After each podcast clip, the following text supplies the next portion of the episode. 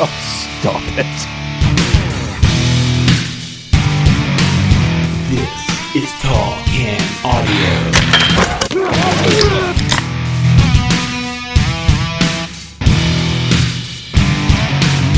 All right, here we go on an all new episode of the Tall Can Audio podcast in that timeless void between Christmas and New Year's. You have no idea what day it is, no idea what time it is, and we're connecting with someone six time zones ahead of us, maybe seven actually. I'm not uh, I'm not completely sure about that, but Leever Versage is back here. What's happening, man? From from Italy. I never thought the sound of your voice would make me smile, Matt Robinson. But hearing your voice, it's Christmas, the Christmas time. It is six hours ahead here in Sicily, Right. uh, at the bottom of Italy. Um, and yes, uh, six thirteen p.m. as we are currently speaking, and pitch black outside as I try to look over the ocean from a little beach town called Letojanni in Sicily. So uh, yeah, haven't uh, haven't had the chance to do this six time zones away before. So looking forward to it. How are you? How are your holidays? How how are you and your family? Everybody's great here and yeah this was a, a difficult window right to negotiate how this is going to work because i needed it to be late enough in the day over here where i could have a pint on the show uh, but you you wouldn't want to be doing it in the middle of the night. So we found ourselves a little window around 12 o'clock here on uh, on what is it wednesday afternoon 6 o'clock over there for you. We've we've uh, worked that out nicely but things are good here man. Had a good christmas. Uh, i was you know telling you off air you know spent it with uh, my niece and nephew so it's it's fun, right, to have the young kids ripping around and just being so excited about all the presents and everything. And now, yeah, now it's just uh, just sampling some some festive beverages and loafing around on the couch watching afternoon hockey and and whatever else, man. It's not quite Italy, but uh, it's nothing to complain about. You know what? I do. It's weird, right? You miss, like, when you're away. This is the first time I've really been away uh, over Christmas. And you end up missing some of the things leading up to Christmas Day and not being together in family situations, like you just said, uh, with the, the nieces and the nephews and the kids running around and the snow and everything's magical, right? Until for me, and this is the way my life works, like until Boxing Day, and then it's just oh, it's cold and it's snow, and it's going to be like that for the next three months, Right. Um, so that part I'm don't miss, and I'm glad that we're sort of into it. But yeah, it's hard not to miss. Um, Well, you're not missing out on the weather here. It's five degrees and raining. So um, I'm seeing pictures Okay. on I'm seeing pictures on Twitter of uh, one guy on Boxing Day was raking the leaves in his front yard. Um, there was another guy who said he just finished playing soccer in the park. It's it's uh, it's not particularly Christmassy. It's not a winter wonderland right now, man. Well, since I've been here, uh, it's been, I want to say exactly two weeks. And I think there was one day for two minutes where I felt a couple of raindrops. uh, but other than that, it's been pretty much between 14 and 20 and sunny every day. And it doesn't man. that doesn't sound like ridiculously hot, but I'm telling you when it's 18, 19 and sunny, it's it's really hot here. Like it's it's beautiful. So Sure. it's been uh the the weather's been majestic. The trip has been wild. So nice. yeah, the, it, it has. Like every day, you just wake up and it's like at that point, it's like 12, 13 and sunny, and you see the ocean and the the sun, and it's just it's the same every day. And you're like, you kind of get used to it until you start seeing pictures of back home, right? And going, Right. yeah, like I'm gonna soak this up and not take it for granted anymore. so um, I do have to put a hoodie on sometimes at night on the balcony. Tough, man. That's So that's rough that is going. very very difficult sometimes to which hoodie I'm going to use uh, in my socks or socks, sandals and shorts with maybe a hoodie. But uh, no, it's it's been it's been wild so far, and I've never been to Italy. Uh, never sort of been to Europe, so this is a whole new experience. And I'm telling you, I think I was telling you off the air. One of the things over here, I, I I consider myself, and I know people who would know me would laugh at this because they're like, yeah, he's a terrible driver. But I love driving and I drive everywhere. And I'm actually uncomfortable in the passenger seat on like any trip past half an hour. Like I want the wheel. I, I, I want to, I love driving. Okay. So the fact that got a car and like did a trip from Rome all the way down to Sicily and got like I had these visions of this is going to be the ultimate like driving down the coast and I got my my arm out the window and the sun is shining and like like I love that stuff. Like last year at Christmas we drove down and I did 12 hours the first day and 14 hours the second day uh, with a you know with a sick passenger and like it, but but it was still okay. Like it was traffic and it was hard, but That was to Florida, lo- right? Yeah, Yeah. I love driving, and I'm just trying to get the point across that I love driving. Driving over in this country is like nothing I have ever seen before. it like I, I Matt, I don't even know how to describe it other than there are no rules. Like legitimately, there are no rules. Like lines lines on the road are only for like scenic somebody taking pictures because nobody uses them. Like I mean people are straddling lines. They're There just a motorbike- suggestion, right? They're Oh, not a they're they're not, not a rule. not even like people are like scooters and motorbikes come up there's like the width of a a bike between you and the next car and a scooter will come right up like if you opened your door you'd kill somebody um like intersections lights that i guess but like pe- people are going through like and merging into each other it's just it's like nothing I've ever seen.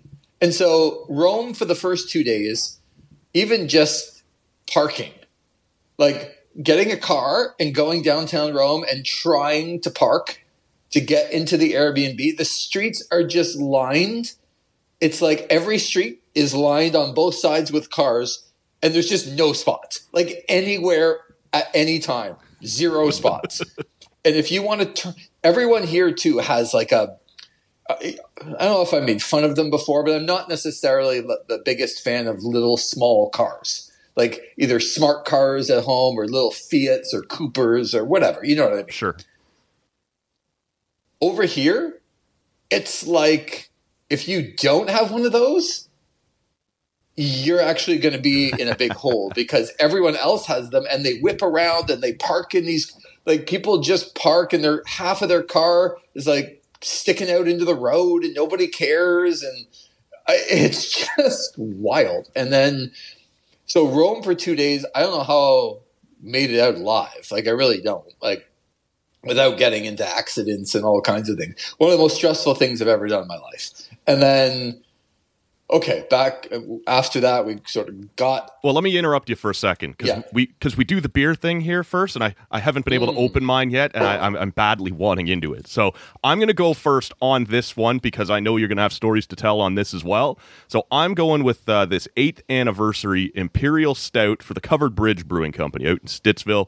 I know it well. Okay, so it's just called uh, it's just called eight. Um, and uh, yeah, it's it's uh, coming in at ten percent. So I'm looking forward. This will be what I kickstart my day with. It's noon and 10%. Yeah, baby. we're cracking That's- into our, our Wednesday, right? It's the holidays. So um, that's what we're going with over here. Looking forward to checking this one out. Before you get back to your story, tell us about uh, what you found over there for, for the craft beer thing. Yeah, by the way, I love the uh, orange blonde that Covered Bridge has. I think one of my favorite uh, one of my favorite beers in the area. Uh, love Covered Bridge. Nice, Uh, so Birra Messina. So Messina is uh, a town in Sicily, and it's the port town. And basically, everybody that is coming over from the mainland on the ferry, and it's not too far away, like I said, but you you get off and on the ferry at Messina to get over to the rest of Italy.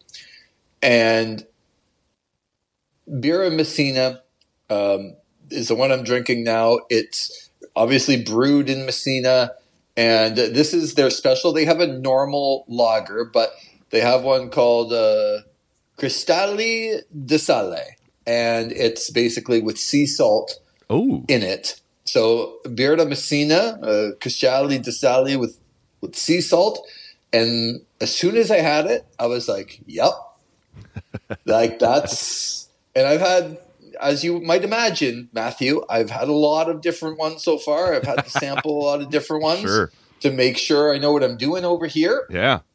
And uh, I would have to say that this one is my favorite so far. So um, I've cracked one open here. Now for me, it's like almost six thirty at night. So uh, it might not be. Actually, it is my first of the day. Like usually it wouldn't be, but I kind of waited for you. And so What a guy. Um, yeah, I probably have a couple more after, but uh, there's yeah. I've tried my best to get as many different ones as possible, but um, so this one too is in the stores. I think I got it. The cheapest I got it for was one eighty five euro, Okay. um, a dollar eighty five, and that is what I would consider. I also saw it when I got it somewhere else because I didn't know I could get it at all these places. I got it at one ninety nine, and that is for sure my limit as to sort of the high end of what I'm going to spend on one beer.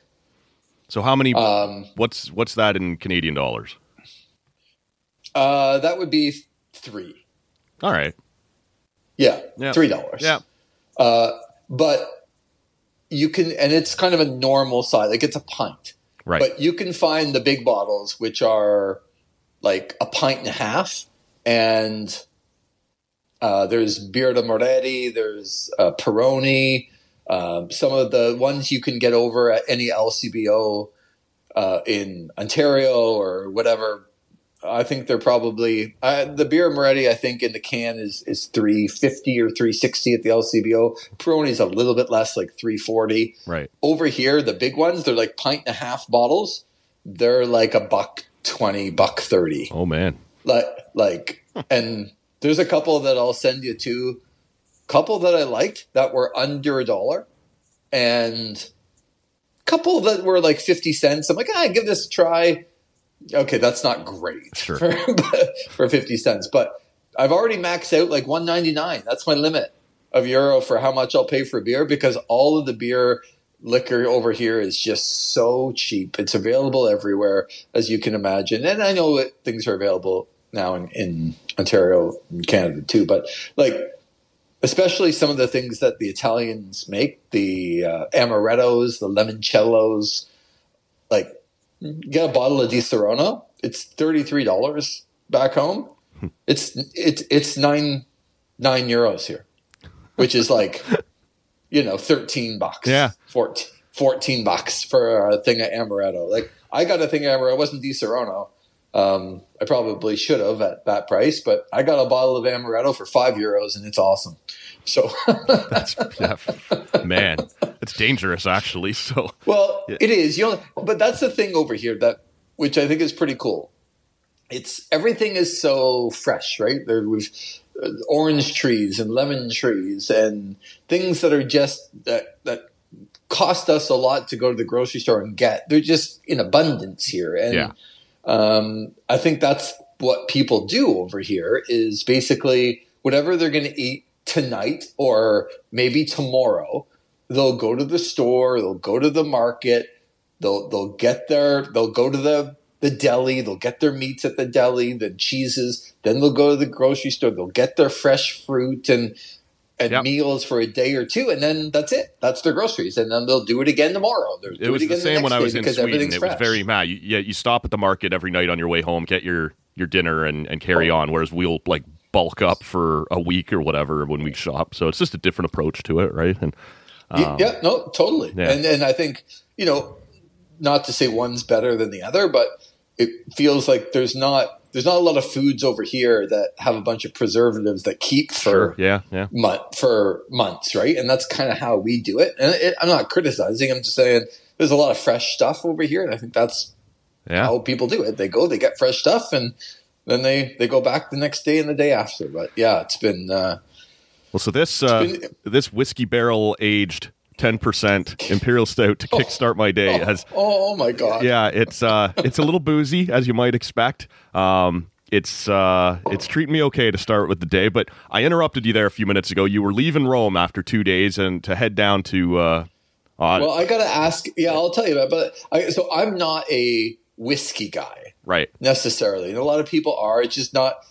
I'm fact, not either. I, don't know anything about whiskey, right? Like, I, well, a lot of people love their whiskey and Oh, they sure. know all the different types and and you know and that's great and uh, there's something for everyone. And I'm just not. I think it, I got drunk on whiskey for the first time in my life at like 15 years old and was like that'll literally I got I got hammered on whiskey and To this day, I can't Like, drink I- tequila for that reason. It was one of the very Yeah. first things that did me wrong, and I've never been able to do it again. it's well that's it right. yeah, uh, so for me, anytime I get a whiskey barreled beer, I'm I'm pretty much out and I don't like it hmm. already. And those are like the five and six percent, not the ten percent Right. like you're drinking.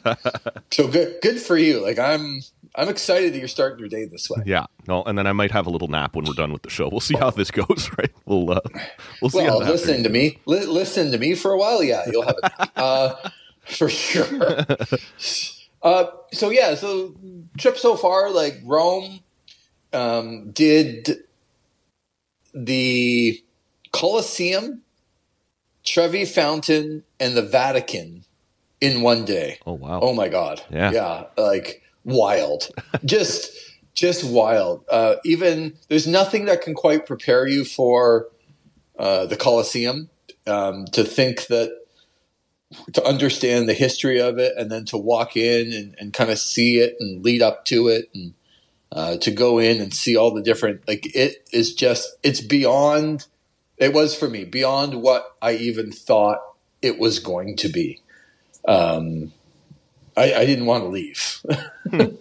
um, it was it was so cool uh, to be able to to go and see all the different you know angles and and different things from that, and then that day stopped at a little cafe and we had uh, like cappuccinos and um, bis- biscottis and uh, what what am I? Oh, a cannoli. I had a Nutella cannoli.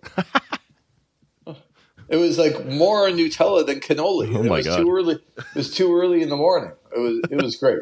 But uh, and then you kind of walk in the streets of, of Rome, and it, like it's not as crowded, right? It's low season here, and so it is. Uh, you know, it's busy. I th- I thought it was busy, and everyone's saying, "Oh, I can't believe there's nobody here," and blah blah blah blah. I'm like, "Oh, wow, this is low season, eh?" Yeah. But uh, you're in the streets and you're kind of walking through some different um, pathways and and and alleyways, and all of a sudden you come out, and Trevi Fountain is there, and it's again, I don't know what word to use other than majestic. Like you walk out and it's like music hits you and you're like, this is the most beautiful thing I've ever seen. And you just sort of sit there and there is a crowd around obviously, but uh, saw that and, and then went the Vatican is is you couldn't you shouldn't do everything in one day because you didn't get to see all of the beauty that the Vatican really is Right. not allowed to take pictures in the Sistine Chapel, but the architecture and how big it is is it's just one of the most incredible things I've ever seen. Um, so yeah, Rome, then down the coast, Latina, which is just a, a, small town about an hour south of Rome, and a little beach town for a couple days. And then when I was talking about driving to, then the Amalfi Coast was next. And I knew that the Amalfi Coast was just south of Naples and very mountainous. Like you're basically in the mountains and there's these little cities that are like ingested into the mountain. And I knew it was that. But I didn't know driving to it and like up the mountain and back down the mountain. It was like no other drive I've ever I've ever done. Um, I think at one point went about 28, 29 kilometers in an hour because, and like with no traffic jam or anything, Yeah. just that the streets are so narrow and it's like driving on a road course on Formula One with the hairpin turns every five minutes. They're, they're so tight you can't even make the turn, but there's another car coming and the street is about a car and a half wide. Seriously. And you're like, okay, well, a bus is coming. I'm either going to stop and hope the bus doesn't hit. There's no way I can go past it at the same time. Right. Like, just hope that the bus avoids me as I'm stopped and doesn't hit me. Like, that's it. And just going around and around. And, but then getting to the place on Amalfi, Amalfi Coast was like hitting real Italy. Like, cobblestone 114 steps down to the place from the street. There's a luggage uh, what they call it? Like a i don't know what the uh, like a zip line that you put your luggage in just to get it down to the place that you're staying in. Wow. because you can't you can't walk with your luggage up and down these 114 stairs to the place.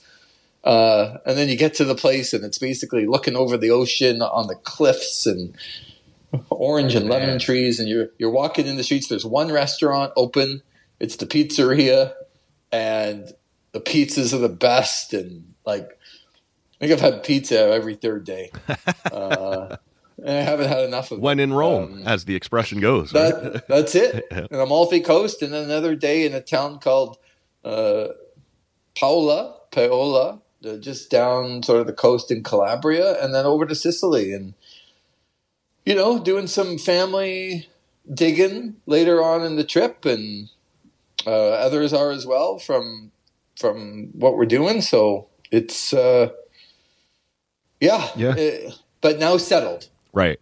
and, and I think there's you know a bit of a uh, a hiccup in Catania and stuff, and a little bit of stress, but all good now, and uh, sitting in a little beach town and uh, not doing it. I'm exactly like you now. Like I don't know what day it is, and don't really care, and we'll figure figure it out. Yeah. Like, hey, what's going on today? Uh, what do you want to do? Nothing. Okay. Good. Nothing it is. You want to go out? You you want to go somewhere? Sure. Like Yeah. Well, so are you a wine And- guy? Because that's supposed to be a big part of their culture there. I'm curious if you tried anything good. so so so. I'm not a wine guy. Right. but I I did get a as you as you've learned, I like sweet things. Yeah. Right? It doesn't just pertain to beer. so I like my desserts and chocolates, and I try not to do too much of it, but I I, I like sweet things. So I'm not a wine person, but uh, in wine culture, right? Moscatos are kind of this before ice wines. They're kind of like the sweetest wine. Okay. Real wine drinkers hate Moscatos, I Sure, think, okay. because they're they're way too sweet for most people. Um, so that's that's my scene. And went to a winery just outside of Latina, uh, and got a Moscato wine there, and got to tell you, it's pretty good. so I've been drinking mostly beer, but uh, I am trying a little bit. Like while I don't, I've I've tried some of the wines. It, they're not necessarily my thing, but I've tried wines from home, and I can taste the difference in the wines, even though it's still not necessarily my thing. I get why people here love their Italian wines because there's so many different ones, and they they do taste different than than than other wines, and so I'm I'm slowly trying to I'll call it evolving, Matthew. Okay, uh, yeah. w- Or growing up, or other people with sophisticated, all that stuff. Oh, That's easy, not really me easy. Yeah. yeah, no, no. I'm saying that's not really me. That's Okay. what other people are with their at, at my age. Right. That's what they are with their wine. I'm not quite there, but give me a good Moscato and then give me some good beers, and I'm I'm trying to uh, to figure it out. Well, you're going to have to to tell us about the sports scene over there, I, and I'm curious, how would you rate the Italian coverage of the ongoing World Juniors? Is it is it wall to wall coverage over there? Are they all in on uh, on what Team Canada's done over here? or- Sorry, World Junior what? What Yeah, sport is yeah, that? exactly. Um, so, uh, what's interesting too is when you get to places where you know the language barrier is steep. You know, and I applaud a lot of people because my Italian's not very good. I, I pretty much like un croissant per favore, uh, croissant please, and a, lo- a, a, a lot of uh, scusas, Right. uh, which is which is sorry, uh, scusa, excuse me, excuse me, scusa. Um, but when you get to places like that, it's really interesting. And and the first place, uh, a pizza place, trying to, uh, somebody put the TV on and they they turned to us and they're like, "Oh, football, football, you, you like football?" And I'm like, "That's soccer, Right. Uh, like Yeah. Napoli's playing Fiorentina, and like, what are you what, what are you talking about?" And you know, he was asking. I'm just joking. Like Sure. he was asking us about like you know where where are you from? And the first thing he said, "Oh, you're from you're from Canada, Alfonso Davies." right? You know yeah, yeah. Do you do you know Alfonso Davies? And I'm like, yeah, uh, I know Alfonso Davies, and We're good that's pals. Grew up together. We're really tight. Yeah, yeah, yeah. But, but that's what they know. Sure, yeah. And so everywhere you go, uh, stayed at a B and B in this a town called Paola on the beach, and um, the woman did not speak any English whatsoever. So everything was done through Google Translate. Right. It, it's qu- it's quite a it's quite a scene when you're trying to communicate. it takes a lot longer, but even like she was making breakfast in the kitchen and and the soccer game's on. Um, so yeah, the scene here you really have to try. And to be honest with you, I it's one of those things when you go away too, right? You don't necessarily want to submerge yourself in like I know DJ got fired, Right. And I know and I know Jacques Martin. I didn't come all the way ago, to well, Italy though to sit on Twitter and hear what's happening with the Sens or the World Juniors or things Yeah, like that. y- yes, and you know, obviously with friends in the business and good friends like you and um, you know guys like Ian Mendes and Graham Creech and and all kinds of people uh, being in communication with them. Like I know what's going on, Sure. and I hear. I've heard a lot of the stories kind of behind the scenes as to what's happened, you know, with the Sens and stuff. But the actual sports that I have watched consist of two games, and I bet you can get both of them. Uh, Dallas Cowboys. That's correct. Yes. So uh, on the patio, both were really they're late starts for me. Like the 420 games, you're talking about 10, 20, 10, 30 before it gets going on the zone on the iPad. And now it's one o'clock in the morning, and I'm yelling about yelling off the patio at the refs and Dak Prescott and everybody else. But um, yeah, I, I, I got the zone. I got a great deal. Uh, I paid one euro for eight days and got, and got two cowboy games on it, and that was fine for me. Uh, Sure. So, um, both of them in losses, but that's okay. Uh, but yeah, that's that's it. So a lot of reading though, like you know, keeping up on like the different websites and and just hearing from the guys back home about what's going on. But you know, I probably have heard more about the Sens. I haven't watched any Sens No. games, but I but I know the scores and I know kind of what's happened behind the scenes and hearing from from some of the guys of what's going on. So you keep in touch that way, and that's basically like you know what it's like. You keep in touch with your friends, and by the how are you? Good, good. Okay, let's talk about Yeah. you, you know like I have a buddy. He's been he's like my oldest friend in the world. I've known him since I'm four years old.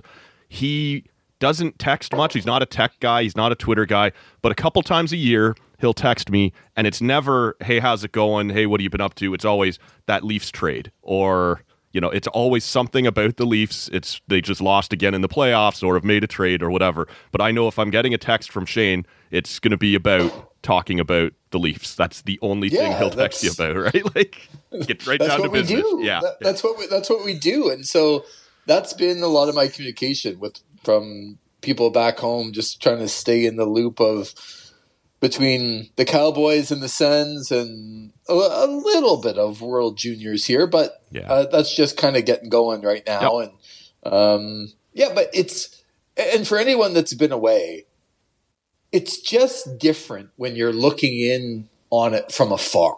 Like even if you're completely, I could sit there and read Twitter and hear from all the guys, and but it's different Mm-hmm. when when you're looking at things from a long way away, knowing how little all of that stuff means for everyone that you're around here. Yes. Like it just doesn't even There is exist. no one else in this restaurant thinking about the Blue Jays right now. right? Yeah, Like- like, like no zero. They don't even know anything, and Yeah. so I think it's a cool perspective. It's a unique perspective, and a, I think a good one for people to have when you know they get they get back into it, and you know I'll come home and get back into it. Yeah.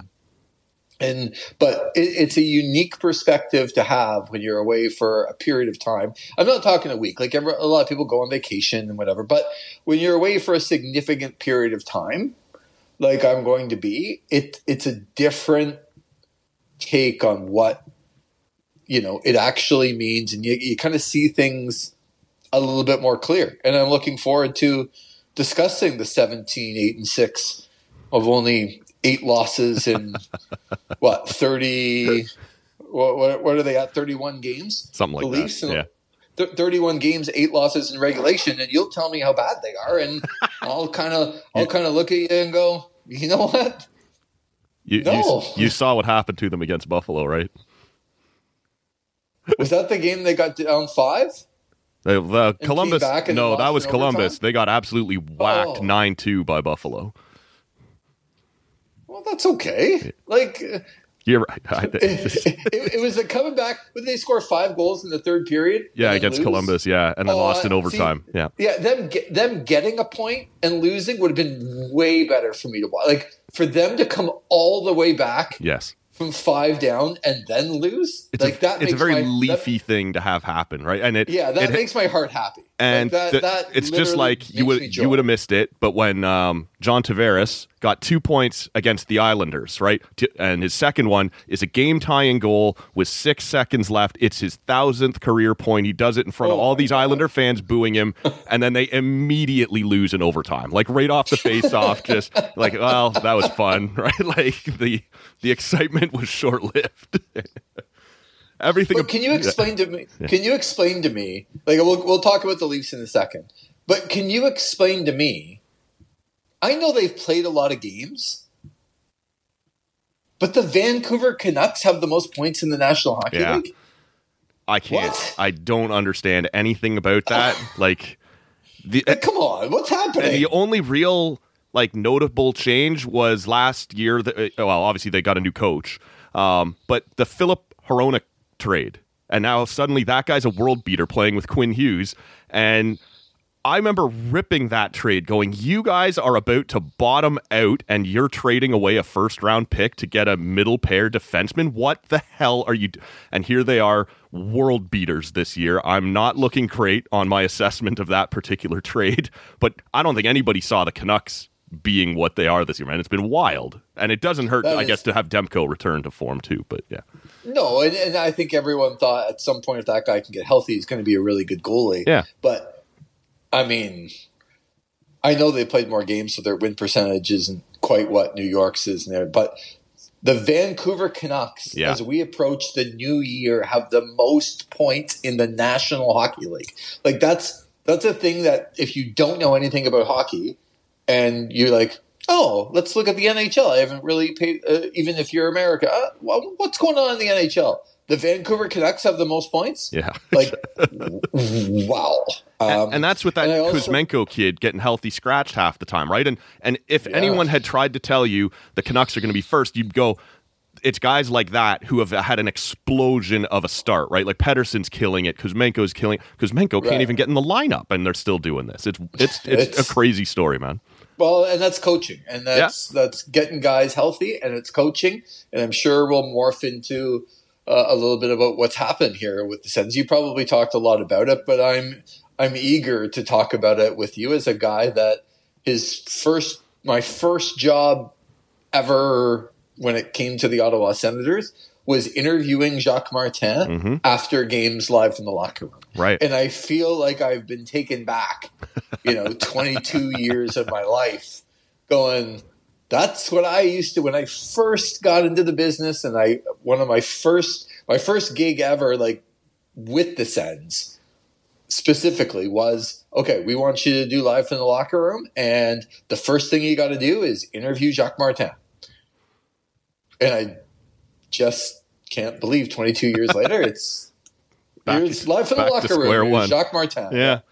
Well, we can get into that if you want. Like I, I've talked about it a fair bit, but I, be, I am curious to hear your opinion on Yeah. it as he gets brought back in. They immediately lose two in a row, blowing third period leads. They did get a win right after that to go into the holiday break.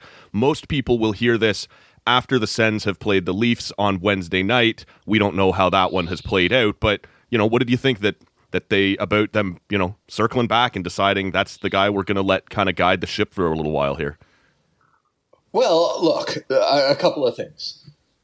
I think we're seeing in sports, especially in Ottawa, that while the right moves have been made, they've been made too late to do anything about the current year. Like, and we go back and we've you and I have talked about the Red Blacks, and I, I I'm not even faulting the situation, and I think the situation, when I look at it from afar, is is very similar. Um, you had the Red Blacks, and you, you hired Shawn Burke, but Paul LaPolice was already the coach. He was the OC. He had a lot of power. Shawn Burke couldn't come in, and the first thing he was going to do was just, okay, let's fire Paul LaPolice Right. and let's go.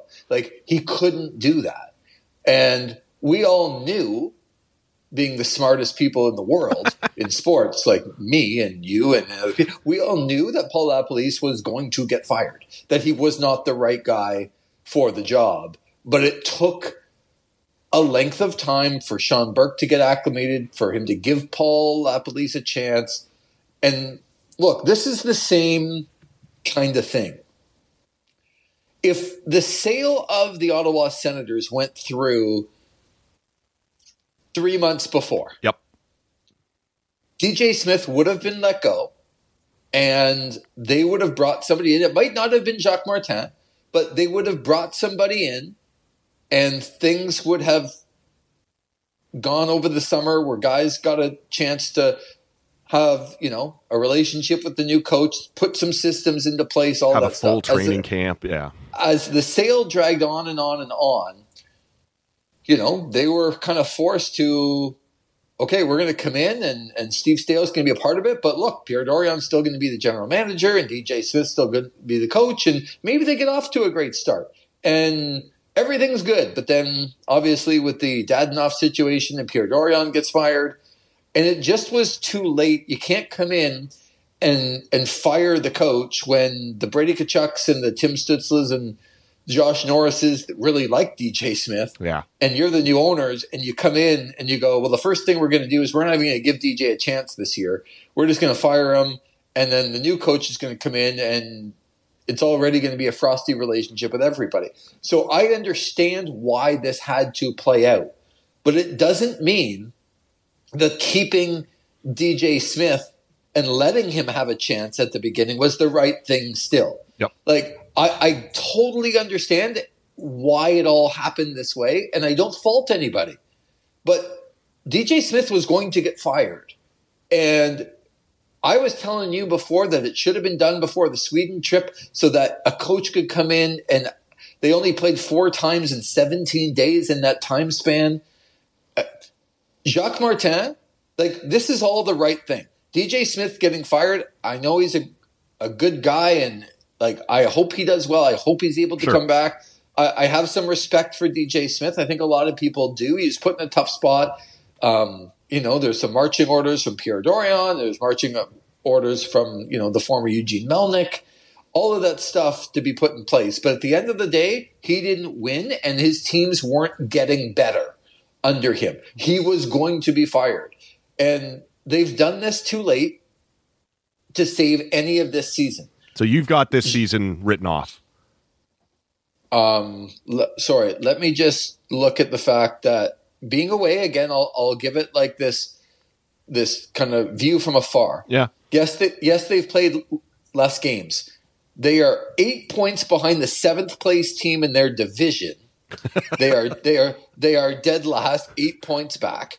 They are dead last, four points back in the conference, dead last, and in the league, there are only two teams, Chicago and San Jose, that have less points than them. Um, yes, their season is over.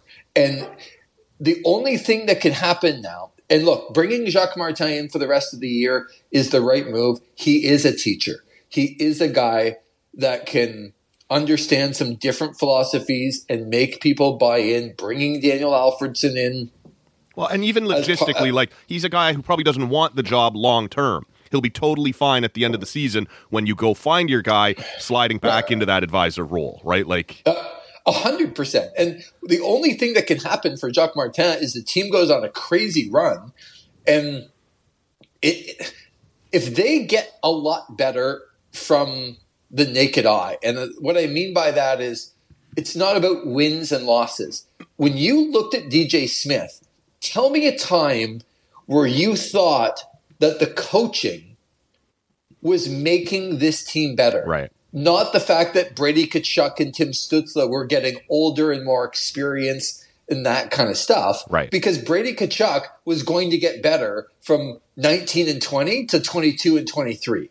And so was Josh Norris and so is Tim Stützle and all those guys. They're naturally going to get better because they're super talented players. Jake Sanderson. Mm-hmm. But I, I never saw a time that I was like, you know, coaching is making a massive difference with this team. Like, if they didn't have DJ Smith, they'd be worse off. Never thought that once. So, with Jacques Martin, they're going to get better. Now, is he going to be the coach long term? I would say probably not, Yeah. but that's Jacques' line. Hmm, probably not. Alfie, probably not. Yeah. Um, but from the naked eye or the view from afar, is the team improving under Jacques Martin from now until the rest of the year? Well, we're going to find out.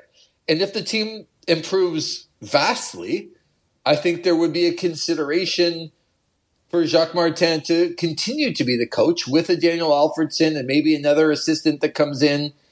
But if the season just kind of goes along and they do make some improvements, but they don't win a lot of games, you're right. Jacques Martin goes back to senior advisor and they go and they find a coach that can come in and continue some of the things that Jacques Martin and Daniel Alfredsson have now put in place. So this, I hope Sens fans for the first time can really hear this if they haven't heard it before, and maybe you've heard it for the last week and a half ad nauseum. I'm not sure. I'm in Italy drinking wine and beer and going down the coast. But for the first time, the Sens have a chance to get better with their younger players and be a better team in the future. They had stagnated, they weren't going anywhere, and it was hope that the, the core players, simply by getting older and more experienced, were going to make the team better. Now, for the first time, with Steve Staios, with Jacques Martin, with Daniel Alfredsson, and without Pierre Dorion and without Eugene Melnyk, this team has a chance to get better. Now, it's going to be up to the players now, which I love. I love the fact that the excuses now are gone. Yep. Like, if, if Brady Tkachuk and Josh Norris and Drake Batherson, if they don't want to play defense, well, it, that's up to them, right? Like, DJ could only do so much. He had kind of made his bed. If a new coaching staff comes in and wants to teach these guys a, a new way of playing and a way that's going to help them win more games and they don't want to take to it, that's on them Yep. now. So the excuses are gone. Jacques Martin, Yeah, we know the- we know Jacques Martin knows how to teach teams to play defense. Like that's kind of his thing. So if we continue rolling along and Batherson has remains clueless in the defensive zone where to go, well then we know it's on Batherson and not on the coach. It's not on the system. It's not like we're about to find out a lot about these players. Are they willing to learn? Are they able to do this? Because we know the coach can can bring it in, right? Like we know this coach lays it down. It. And and look, every player is going to be different, right? So Batherson, I I hope for. I don't have a lot of faith that he's going to get a lot better defensively. I think he's going to be a product of the system um, that helps him get better defensively, right? Uh, because from some of the things that were were kind of seen and told in Belleville as well. This is a guy who like coaches took aside. Okay, Drake, we need you to do this. We need you to do this in defensive zone. Oh, okay, coach. And then tomorrow would be like, well, what are you doing? Like we asked it. Oh, okay, well, I, I get it now. And then the next game, right? Like he seems to be very offensively gifted. Uh, but I don't want to pick on him. It's more of the whole team because because Brady blows the zone and he doesn't get criticized for it because he's Brady Tkachuk. And Tim Stützle scores baseball goals in Sweden and is the most electric player with the puck. And when he blows his own and does something stupid, it's like ah well he's young he's fine. Right. Like no no like that that time is done. It's over. And the players now need to know we have to learn this stuff because now it is on us. And I think they're in a really good spot with Jacques as a teacher and then when the message gets told to them and they're still a little bit either confused or not wanting to do it, a little tap on the shoulder from the greatest player in the history of the organization that not a lot of people have bad words to say about Daniel Alfredsson. Yeah. When he taps you on the shoulder and goes, Hey Tim, um, I know you're a great player and but Jacques told me the same things 20 years ago and I didn't do them. And then when I started actually listening to him, we got a whole hell of a lot better. Yeah. Like, so when Daniel Alfredsson is the guy reinforcing the message, to me, that's even more. Like, you got a great teacher in Jacques Martin, but the ultimate reinforcement person is Alfie. Like, I, just can't even imagine somebody else well, being better. Let me let me push back on that just for a second yeah. because I, I, asked our buddy Lloydie about this when he was on the show last week, and he told me I was off track a little bit, and that's fine. Maybe I am. But the Alfie yeah. thing to me feels more like bringing uh, like like a, a positive PR move than it no, is. No. Hold on, let me let me just go a little further for the sake of the listener. Right, I thought it was a brilliant move to bring Alfie back into the organization. I thought that made a ton of sense, and it was only a matter of time once Melnyk was out and and Dorion was gone that that, that was going to happen. But you are talking about a guy who has zero coaching experience and in terms of being behind an NHL bench, even even as an assistant, and at a time that you're trying to teach these guys, right? You're trying to bring stability, you're trying to get them to defend and play a system. Would you not have preferred to see in that spot another guy similar to Martin who has a track record, has some tenure, has a history of teaching players how to defend? This feels to me a little like okay, this season's over. We're giving you Jacques Martin, and I, I think that makes sense. But we're also giving you Alfie. You guys like Alfie, you know, cut us some slack here. Uh, you, you know, you're gonna you're gonna love seeing him on the bench every night. That's how this feels a little to me. I just want to the, the pause there is to make sure that I let you finish. Yeah. Because you are so off track. It's crazy. um, so I, I, want you to finish, and I respect your opinion. Um, but I guess knowing who Daniel Alfredsson is and the kind of player that he was around at practice, the guy that was teaching other guys even when he played.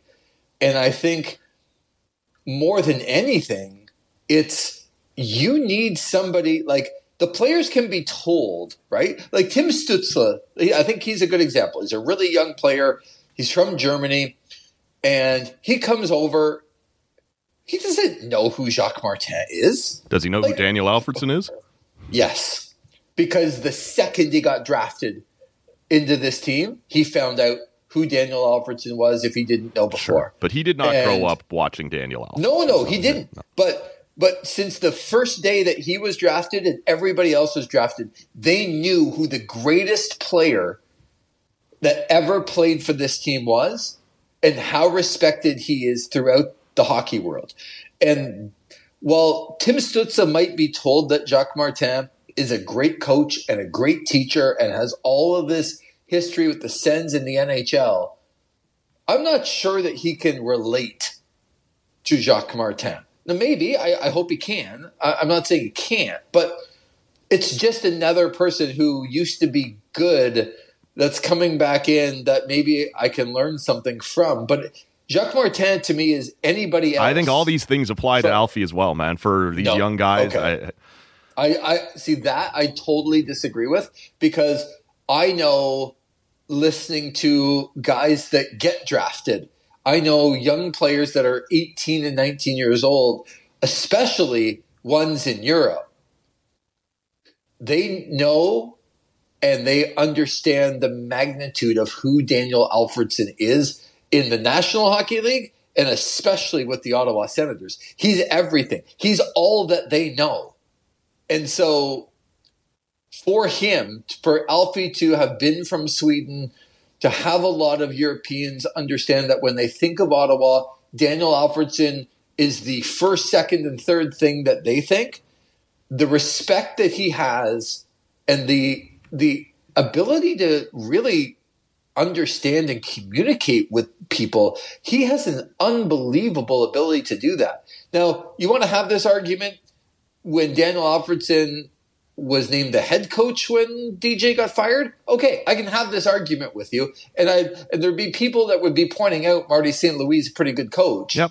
in in Montreal with zero experience, but because he's a great communicator, and I. I guess I would say the same thing about Alfie, but he's not even the head coach. Like he's literally the guy that the players can talk to, understand, and have the respect for. Because when you talk about the Ottawa Senators, it is Daniel Alfredsson, Yeah. and then it's a couple steps down to everybody else that's ever been in the organization. He is this organization, and I think the players understand that, Yeah. and they know that. And so I just think it's a really, really good choice. I. I think he's going to be And listen, part I, of this I'm not organization for a married to it time. being a bad choice. Like, I'm not saying this is the worst mistake they could have possibly made. My whole thing is just I might have looked for a little more uh, coaching experience. Like, I, I look at it through the, the Toronto lens. If if William if Matt Sundin gets named assistant coach on the Leafs, I think William Nylander's over the moon. He grew up watching that guy, knew knows who he is, ton of respect. Auston Matthews, like, eh, maybe not. He, I, I wasn't necessarily a Leaf guy growing up, and this guy's been retired for whatever it's been, eight or ten years.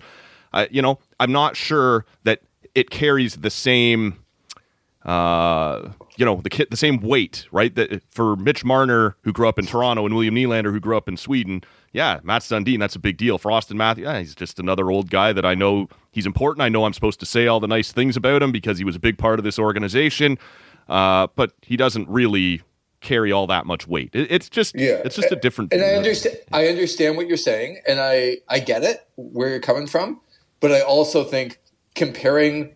Look, Matt Sundin's a big part of the Leafs history, but he's not Daniel Alfredsson to the sense. Yeah, probably not. Probably not. when you when you think of the Leafs, and a lot of people go back to Gilmour and Clark and Daryl Sittler and Your Salming. Keons, yeah, for sure. like and even back yeah the Keons before that like look Matt Sundin I'm not taking away big part of the Leafs history 100%. but he's not he's not number one by a landslide No, he's not. Daniel Alfredsson is number one by a landslide and I think that's the difference here um, and again he's not the coach he's just the guy now that can Yep. literally be there every day to relate and help and and reinforce the message that's coming from. So if you the Leaf example that you just gave, okay, uh, one of the best teachers in the game is Jacques Martin. We could there are other great teachers Right. in the game in the game. So if the Leafs brought in like who else would you say is an unbelievable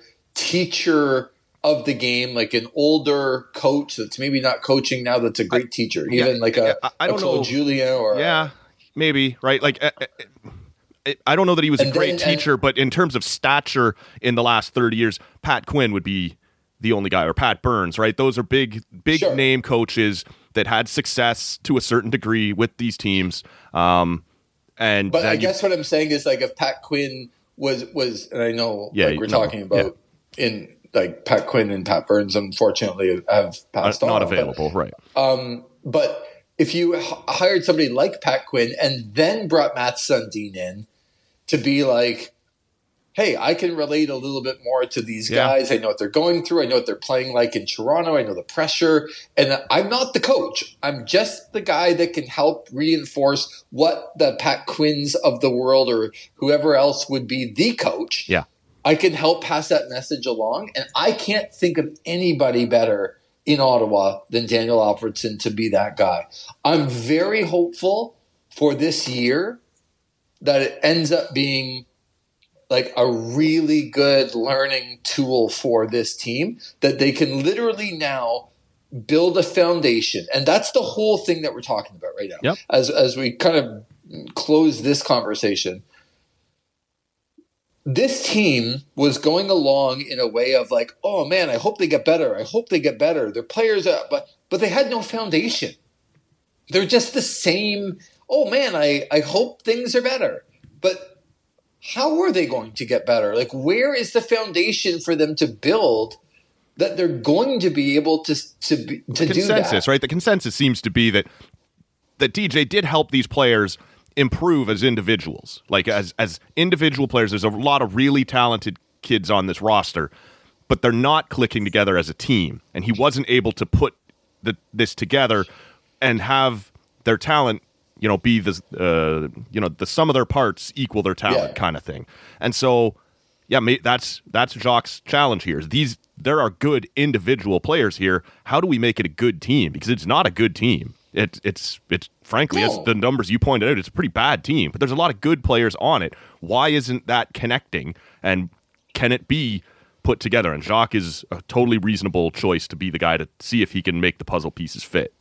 Anyway, I believe in, and sometimes what?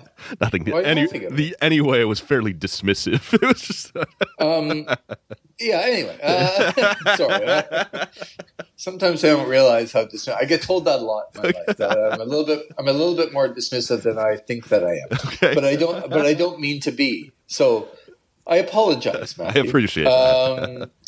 Um, but I do think that this is now finally a year that they can build the foundation that they want to get to. And I do believe in the fact of, and, and again, some of it comes with the newness, right? The naivety of just somebody else other than Hundred percent. Eugene Melnyk owning, Pierre Dorion being the general manager, DJ Smith being the coach, when all of those parts have now changed for one reason or another, you have this kind of hope, belief that things will get better because there's new people there.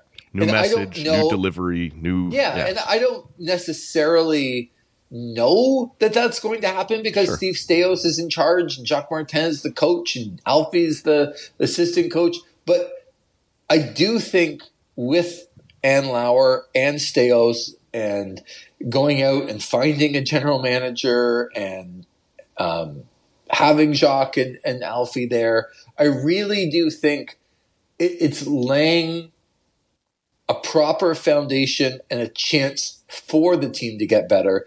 And that's where I really want to kind of focus this, the end of this discussion on is that there, for a long time, there's been excuses why when they're good, oh man, things are awesome. Brady's the best. Tim Stützle's magic. Oh, Josh Norris, incredible. You know, but now there's the excuses are gone. There's no the the the owner isn't the owner. The GM is not the GM. The coach isn't the coach anymore. All but the core is the same. So now it's time for the core to actually get better um, as a team, not as individuals because they're talented. Yep. But I don't care how talented you are. It's clear that in most sports, you can be the most talented team in the world, but you're not doing anything when it actually matters. And so I, I think that it's the right move. I think it was done too late to save the season. I was arguing that from the beginning, but I do understand why this has all transpired in the timeline that it has. It's too bad for Sens fans that they have to go through another year of this kind of stuff. But now, when people say next year they will be judged, and now it's actually true. Like for me, now it's yeah, all the old pieces are gone. now. Yeah. Yeah. now it's put up or shut up time. um, for all of the players on the ice, and that's the most important thing. So, a good thing. It took too long. The sale over the summer hurt the process for sure, but the right people are now in place, and now it will take some time. It'll take some time for them to have two goal leads in the third period and lose hockey games for them to go, hey, this isn't good enough anymore. Jacques Martin is not going to give one crap to bench Tim Stützle if, if he's the reason why they're losing. He's not going to. And he shouldn't. But DJ Smith did. And that's the difference. Yeah. Um, we have some breaking news here on the Blue Jays front as you and I chat. Let's go. The Blue Jays have made a free agent signing. It's Isiah Isaiah Kiner Falefa, formerly of the New York Yankees. Uh, not Yep. overly exciting. A, a good glove at many positions. Um, you will watch him swing at things three feet off the plate fairly often. That's he's not a bit. Essentially, uh, at first blush here, man, they've signed another Cavan Biggio and Santiago Espinal. You have a third one of those guys on the roster now. Um, Right. and this comes on the heels of them re-signing Kevin Kiermaier yesterday uh, to a one-year deal. That was interesting because I think Kiermaier expected after what a great return season he had last year, he would he would find a multi-year deal somewhere, preferably on uh, on grass. Um, the fact that he was willing to return to Toronto on a one-year deal obviously suggests that the market wasn't what he thought it would be for him. Uh, but you're seeing, you know, after Shohei Mania, we worried about was this offseason going to feel underwhelming even if they did good things. I would suggest at first blush here on on Isiah Kiner-Falefa, these are two underwhelming signings. Um, you know, not necessarily even good. Si- like I, this is already starting to look a lot like last year in the sense that your defense is going to be pretty good and you may not be able to hit worth a shit. Uh, I know I'm just dropping these on you, but it's just come across the wire here. I'm not sure if you'd seen No, the Kiermaier news, but uh, what do you think? Yeah, no, no, I had seen the Kiermaier. I didn't know of Kiner-Falefa, but um, I, I think what this does is if they had have gone out and got Ohtani, and that had worked, the pressure would have been off of Shapiro and Atkins because it would be like, hey, we went out and got the biggest, best, most incredible player in the world, and if it's still not working, hey, that's not our fault. But now you re-sign Kiermaier and, and you get this guy too. They're not names that people are coming to the park to see. What they are is names that better be part of a winning lineup. And yeah. I'm not one for like it would have been amazing if they had have got Ohtani. Like Yeah. it, it would have been incredible. But I'm actually more concerned about the team winning rather than selling merchandise. So if Ohtani had to help them, we wasn't going to pitch anyway. If he had to help them win, I would have been excited. I when I go into a year with my favorite teams, my first, second, and third things that I think of is how much of a chance does this team have to win? Can they win?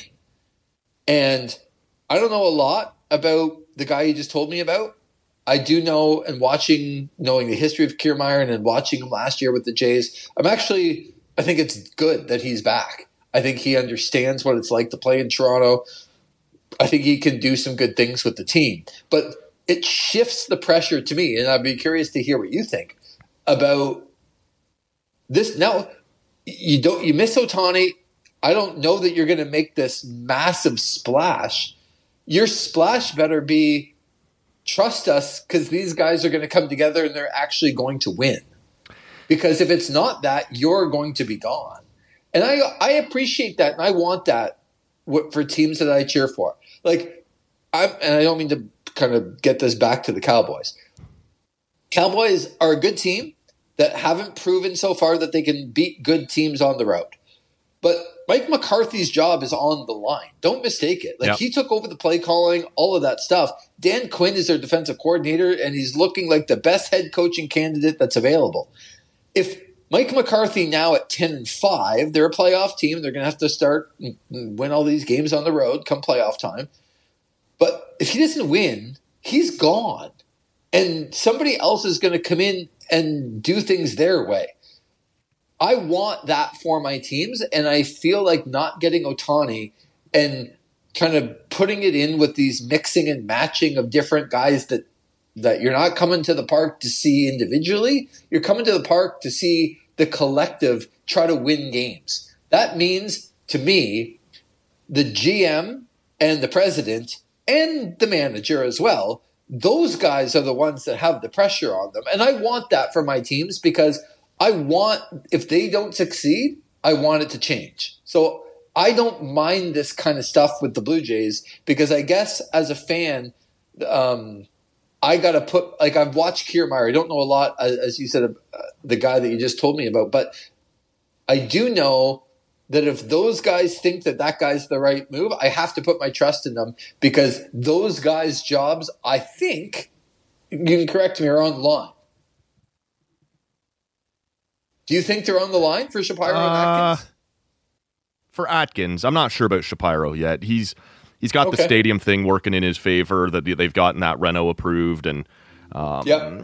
I don't. I'm not sure, but what what I think what this says to me, you know, right up front is that they're out on Cody Bellinger.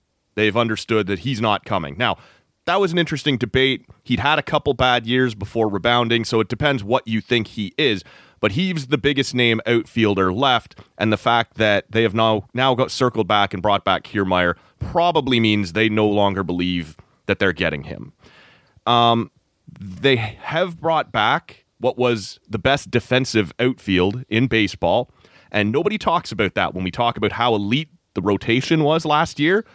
There was a reason that like those guys all pitched really well, but Kiermaier and, and Varsho were running down things that the year before were doubles and triples into the gap, right? That it it it all ties together. But the problem is now you once again have in your lineup two out of your three outfielders are lefties who can't hit lefties, and you're looking to platoon. You can't platoon both of them who is going to be the other guy. Like they needed to go find some power off the uh, probably out of that corner outfield spot. Let Varsho play center field. I, I just think right. you have a lot of the same thing. And like, is it now you bring in IKF and. Uh, you know, he's the same sort of guy who very good defensively, but these runs have to come from somewhere. And listen, if if Bo doesn't get hurt, if Vlad bounces back, you know, that relieves a lot of the, if if Kirk bounces back, this relieves a lot of the pressure, but you almost now have no choice but to go find some power to play third and I don't know who that's going to be. That might have to right. come by trade. But like you have to find another bat somewhere. It has to be a big name DH or and and those are hard for you because you want Springer off his feet now and then. You want yep. Vladdy off his feet now and then. So like we don't run a traditional DH spot. Like I just I'm uh, I don't mind Kiermaier coming back, but I think you have a lot of the same thing now, and you're starting to close off places where you can improve. Right? You're obviously not going to change or improve your left field spot because Varsho is going to stay there. Um, you know, I, do you need all of Biggio, uh, Espinal, and Isiah Kiner-Falefa, like that's the same guy three times. Um, I, I, just okay, but what if this sets the table though for a one, trade? Yeah, one of them to be part of a trade. I, that's possible. Right? That's possible. Well, I, if, it's one of those things. We judge things in the now, and it, they're not overwhelming with Kiermaier and IKF and yeah. things. But if these things in the off season lead up to a trade that now you look at the lineup, and it, it's really hard. And I know people don't want to hear this, right? In the in the middle of an off season, it's like, well, we got to wait till spring training, and we got to wait to see what their lineup actually is. Yeah. Well, uh, I hate saying that because I don't want to hear that when I'm listening to things. But uh, if yeah, you have to wait present- till the picture's done. Yeah, yeah they're not presenting the lineup on December the 27th. Right. Right. Yeah. So, okay, I'll I'll give them, I guess, the benefit of the doubt that they're leading up to when they're going to present their roster on opening day. That it's not going to look exactly the same as it does right now, even with the IKF yep. signing. Yeah, but but it's it's I know what you mean. There's a little bit of like worry leading up to it with some of the moves that are underwhelming, like a bit of an underwhelming move and then another underwhelming move. And those then, underwhelming okay, moves are filling up spots that you go, okay, like yeah, they didn't just sign, um, you know, Kiermaier to come back and sit on the bench and be your fourth outfielder. He's your guy. They're going to play him again, and so that's Yeah. a spot you're not going to fill with a bigger name. It's not just him; it's what it closes off for you, right? And and so that, yeah, yeah, and I think the things that uh, open those spots back up are trades. yep, right? So d- that's the only way that you're right. That it leads you to believe that when you start closing spots up, trades are the only way that it's going to Yeah. open back up. And what does that mean? Does that mean that that they're going to make a big one that involves somebody like Vladdy or Bo or somebody else? Like. I don't know. I know we've kind of been on different pages before. I'd hate to see Bichette go. Yeah. I think if they got if they got a, a bunch for for Vladdy, well, I might take my chances, but it, it's it's got to be the right. Oh, but his and I don't know what Instagram, his move is. Instagram workouts look great. We're supposed that's it's it's all yeah, fine. Yeah, yeah, yeah. I'm yes. you On everybody. December twenty seventh, we're talking about baseball athletes and their Instagram workouts. Yes. like check out my Instagram workout on January 2nd and 3rd and 4th and 5th and then 9th and then 17th and then never again as I as my New Year's yeah, yeah. resolutions fade into yeah, the uh, my, my, my second and January second, and third, they look really good. Yeah, Just- 100%. just Make sure that we'll copy and paste those yeah for the I rest better of the take year. a bunch of those while I'm there on those couple of days. No, that that's it, right? But I'm glad you brought this up because it, it it gets me fired up about thinking about you know the individual spots again and and where they're like JD Martinez is still out there. That would be a big move to have him de- come DH for you. Like I don't know if they're in that Yeah. or not, but like there are still some options available. But yeah, that looks like you're running out the same uh, the same outfield you did last year, and it was a very good defensive outfield, but it didn't uh, it didn't provide the offense No. that uh, you, you it normally it to. Yeah. So, yeah. uh, was there anything else you wanted to hit on today, man? Well, no, I think you know we've done a we've done a pretty good job so far, and I'm looking forward to kind of re-engaging Yeah. uh, and getting getting back now that I'm a little bit more settled. So uh, haven't been settled the first couple of weeks necessarily, but now I'm more settled. So I hope to get back into a bit of a more uh, regular routine. Right. But uh, until then, um, I'd say happy holidays and happy New Year to everybody. Uh, can't believe that 2024 is only few days away at this point, Yeah. and uh, Sens are in last place again. All right, uh, cool. Some things never Awesome. change. Yeah. No, awesome. Yeah. Uh, no, but I haven't found any uh, underground uh, Italian wrestling yet. I was going to uh, ask, man. That was the last yeah. thing. Is, is Raw on Sky Sports Italia? Is is Dynamite available over there? Have you? Uh, no, I've, I've watched some stuff uh, just back on YouTube, and and um, I have watched sort of Dynamite and Collision and AEW and a little bit of WWE, and there's a chance that in a couple of days, uh, AEW's got a big pay per view, World's End. There's a chance I might get up really early here to catch the end of it, which would be at night. They usually run their pay per views from about 8 p.m. to to midnight Eastern, Yeah. which you know I, I might be able to get up and Get up at five, uh, catch the ca- main event. Yeah, ca- catch the main event and see uh, what else is going on. But no, I'm uh, you know I, I'm always actively involved in, in keeping up with the wrestling scene and know what's going on there. So um, couple of pretty good I'll episodes I'll- of This Is Wrestling dropped lately that uh, that people can check out wherever they're hearing this right now. It's been fun. Yeah, we did some really cool things. Uh, so, you know, some most underrated wrestlers of all times, and uh, tag teams that never were, uh, that sh- that should have been, Yeah. and uh, like a lot of people wanted the Undertaker and IRS, Death and Taxes, but, but but that never made our top five because we thought five were better than that. And I don't want to spoil it, but one of the ones that were in there that we really liked. Uh, let me make sure I get this right. Was uh, what was the acronym again? It was Y2HBK Oh yeah. or was it HBY2K or something like that? Probably it was Chris yeah. Jericho, Yeah. Chris Jericho and, and Shawn Michaels, and um, thought that they should have kind of renamed their team and, and, been the team. But we had some fun discussing what made the list and what didn't make the list, and uh, a couple of, I would say, they're not time sensitive issues, so you can go back and listen to them at any time uh, at This Is Wrestling yeah, available wherever you're hearing this right now. We'll make sure we link to it there in the in the show notes. Man, this was fun. I'm glad we were able to catch up. Like you said, we'll we'll get back on track now that you're settled there and doing these more regularly, and until you make your way back to the nation's capital. It was good how catching up. Buddy. Is, how is the ten percent treating you? Yeah, uh, you know what? It's pretty nice to be honest yeah. with you. Like See, it started off, settling in yeah, now, eh? you're getting yeah. used to it. It, it. The first pull or two was a little boozy, but now, Yep. now, now it's just going down nice, right? It's just about at the bottom here, and I might go throw on the uh, the World Junior game and, and maybe just nap a little. It's Canada Latvia. This is not likely to be a Yep. a barn burner, so you know, watch a little, Ger- snooze a little. G- Germany beat Finland, which That's is right, uh, yeah. aw- awesome for them. Uh, yeah, it's a country to make sure they're beating uh, some other top teams. So Yeah, big win was, for them. Uh, that was, And you love to see those at this event, right? The the Yeah, the, that's what it's all about. the lower seeds jump up and bite one of the big dogs, and um, so we'll see. We'll see what shakes loose. Canada has Germany in a couple days, so we'll see uh, if Germany's up for a fight or if it was a one-off. That'll be interesting to follow. But uh, yeah, that's for another Oh. day. Always good to catch up with you, and I look forward to doing it uh, more regularly. And uh, hope you're having a good holiday. And uh, starting with a ten percenter at noon, that means it's good times. Yes, that's right. That means it's always good. To, that's the Wednesday always- between Christmas and New Year's. always good to talk to you, Matthew. We'll talk to you soon. Sounds good. We'll wrap this one up here. Hope the rest of you are having a great holiday season.